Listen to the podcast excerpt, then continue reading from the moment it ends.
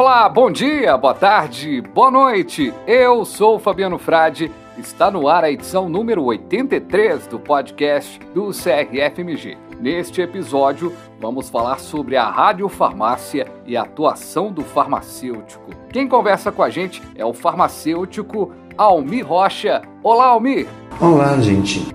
Por favor, se apresente aos nossos ouvintes. Me chamo Almir Rocha, tenho 55 anos, sou farmacêutico, especialista em radiofarmácia e trabalho no setor de medicina nuclear há 22 anos. Além de ser farmacêutico, né, eu sou coordenador do setor de medicina nuclear, mais o coordenador de estágio de radiologia da empresa onde, onde trabalho. Além de ser farmacêutico, também eu sou técnico de radiologia. Apesar de não estar exercendo a função de técnico de radiologia, eu, né, eu fiz o curso e por isso, além de estar exercendo a função de farmacêutico, eu sou coordenador de estágio da radiologia. Perfeito. E para a gente começar, a radiofarmácia era uma disciplina obrigatória na formação acadêmica do farmacêutico há algumas décadas. Hoje, no entanto, ela anda sumida. Então, defina pra gente o que é a especialidade radiofarmácia e o que este farmacêutico faz e qual a formação para tal.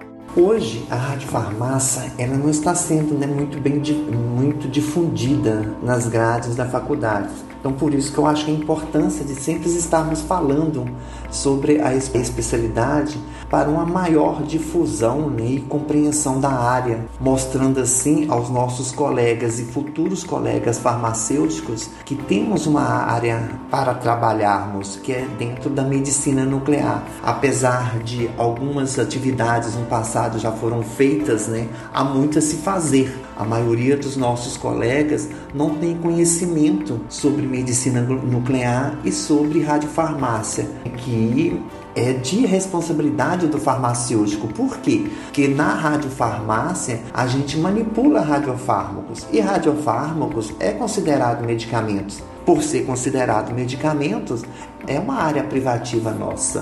Né? E com isso, a Anvisa né, exige, por meio da RDC 63 de 2009 e RDC 64 de 2009, que o farmacêutico seja responsável técnico pela produção de radiofármacos. Então, hoje no Brasil, há uma carência de farmacêuticos especialistas em radiofarmácia. Embora se tenha né, um maior conhecimento da área hoje, mas ainda falta difundir melhor né, a, a área de, de radiofarmácia. A medicina nuclear é uma especialidade médica né, que utiliza pequenas quantidades de materiais radioativos a fins de diagnósticos e terapia. Tais procedimentos são de imagens molecular, né, procedimentos feitos através de imagens que fornecem ao profissional médico uma vasta gama de informação que está acontecendo no momento do exame. Então, a medicina nuclear, eu não vou ver muito parte anatômica, né? eu não vou ver a anatomia do órgão, eu vejo sempre a fisiologia, eu vejo sempre vejo o funcionamento daquele órgão naquele determinado momento que eu estou fazendo o exame, né? Que eu estou estudando. Muito bem. Agora, quais são os exames realizados dentro da medicina nuclear e quais são as aplicabilidades?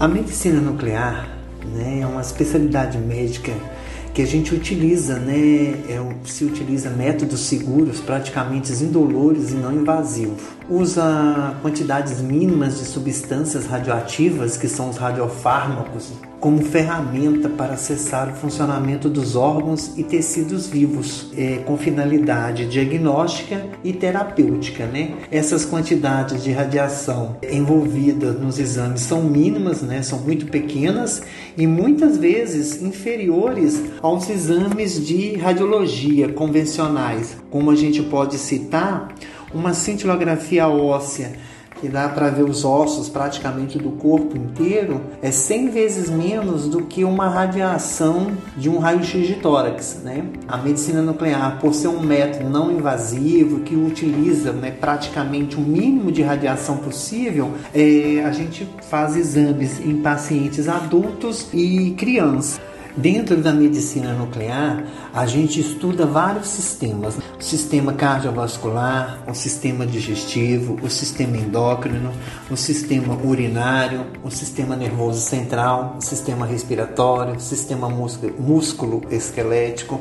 A gente trabalha é, juntamente com o setor da oncologia. Por quê? O setor de oncologia necessita, em grande parte, dos exames da medicina nuclear, como por exemplo a gente pode citar a cintilografia óssea para rastrear rastreamento de metástases ósseas, na maioria dos casos de câncer de mama e câncer de próstata. Então, esses pacientes necessitam muito da medicina nuclear para estar realizando esses tipos de rastreamento. A gente também faz terapia né, com iodo 131 que, que vem a ser isso? O paciente tem câncer de tireoide. Então, o que, que a gente faz? A gente faz o rastreamento de metástases de câncer de tireoide com iodo 131 e também se usa o iodo 131 para tratamento. Um, uma dose alta para o quê? Para fazer uma dose ablativa paciente que tem um, um câncer de tireoide. Então, a medicina nuclear ela tem várias finalidades, né? A gente estuda vários sistemas, a gente estuda fisiologia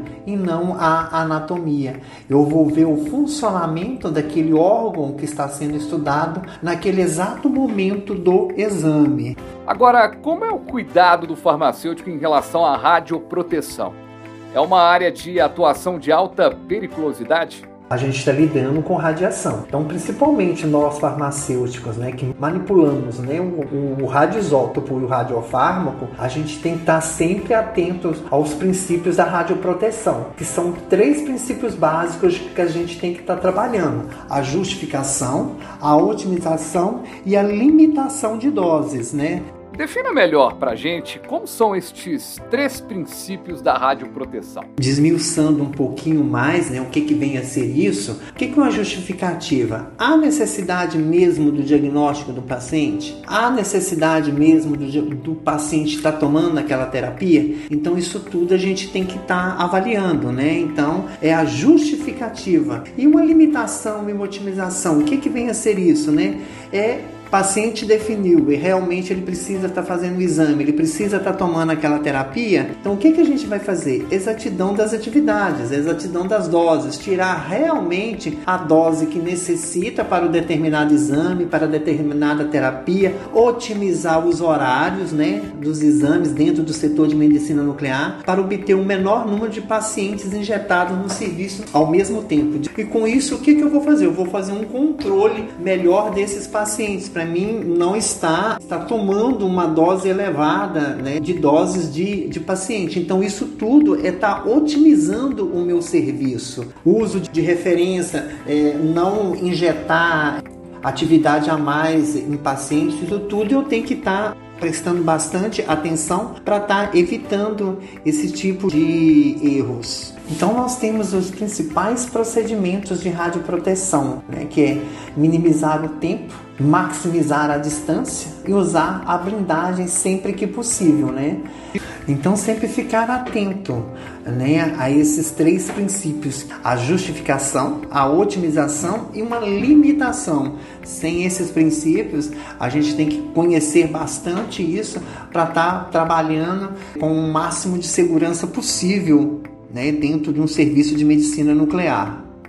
Ô Almir, muito obrigado, viu, pela sua participação aqui com a gente. Foi tão bom que a gente vai fazer um próximo episódio na próxima semana. Por hora, muito obrigado. A gente conversou com Almir Rocha, farmacêutico especialista em radiofarmácia, atua há 22 anos no segmento de medicina nuclear. Mais uma vez eu queria agradecer o conselho pela oportunidade de estar melhor difundindo mais uma área de trabalho nossa, né, que é privativa nossa, que é a radiofarmácia, está explicando melhor qual a função de um farmacêutico dentro de um serviço de medicina nuclear. É, isso é muito importante para nós farmacêuticos, né, ter ciência de que isso é nossa função, estar dentro de um serviço de medicina nuclear. É, mais uma vez, ao Conselho, meu muito obrigado por essa oportunidade.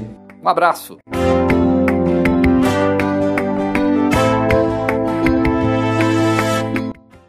o podcast do CRFMG vai ficando por aqui. CRFMG no Spotify, no Google Podcast, no Apple Podcast ou na plataforma de sua preferência. A gente volta na próxima semana com muito mais informação e comunicação. Um abraço!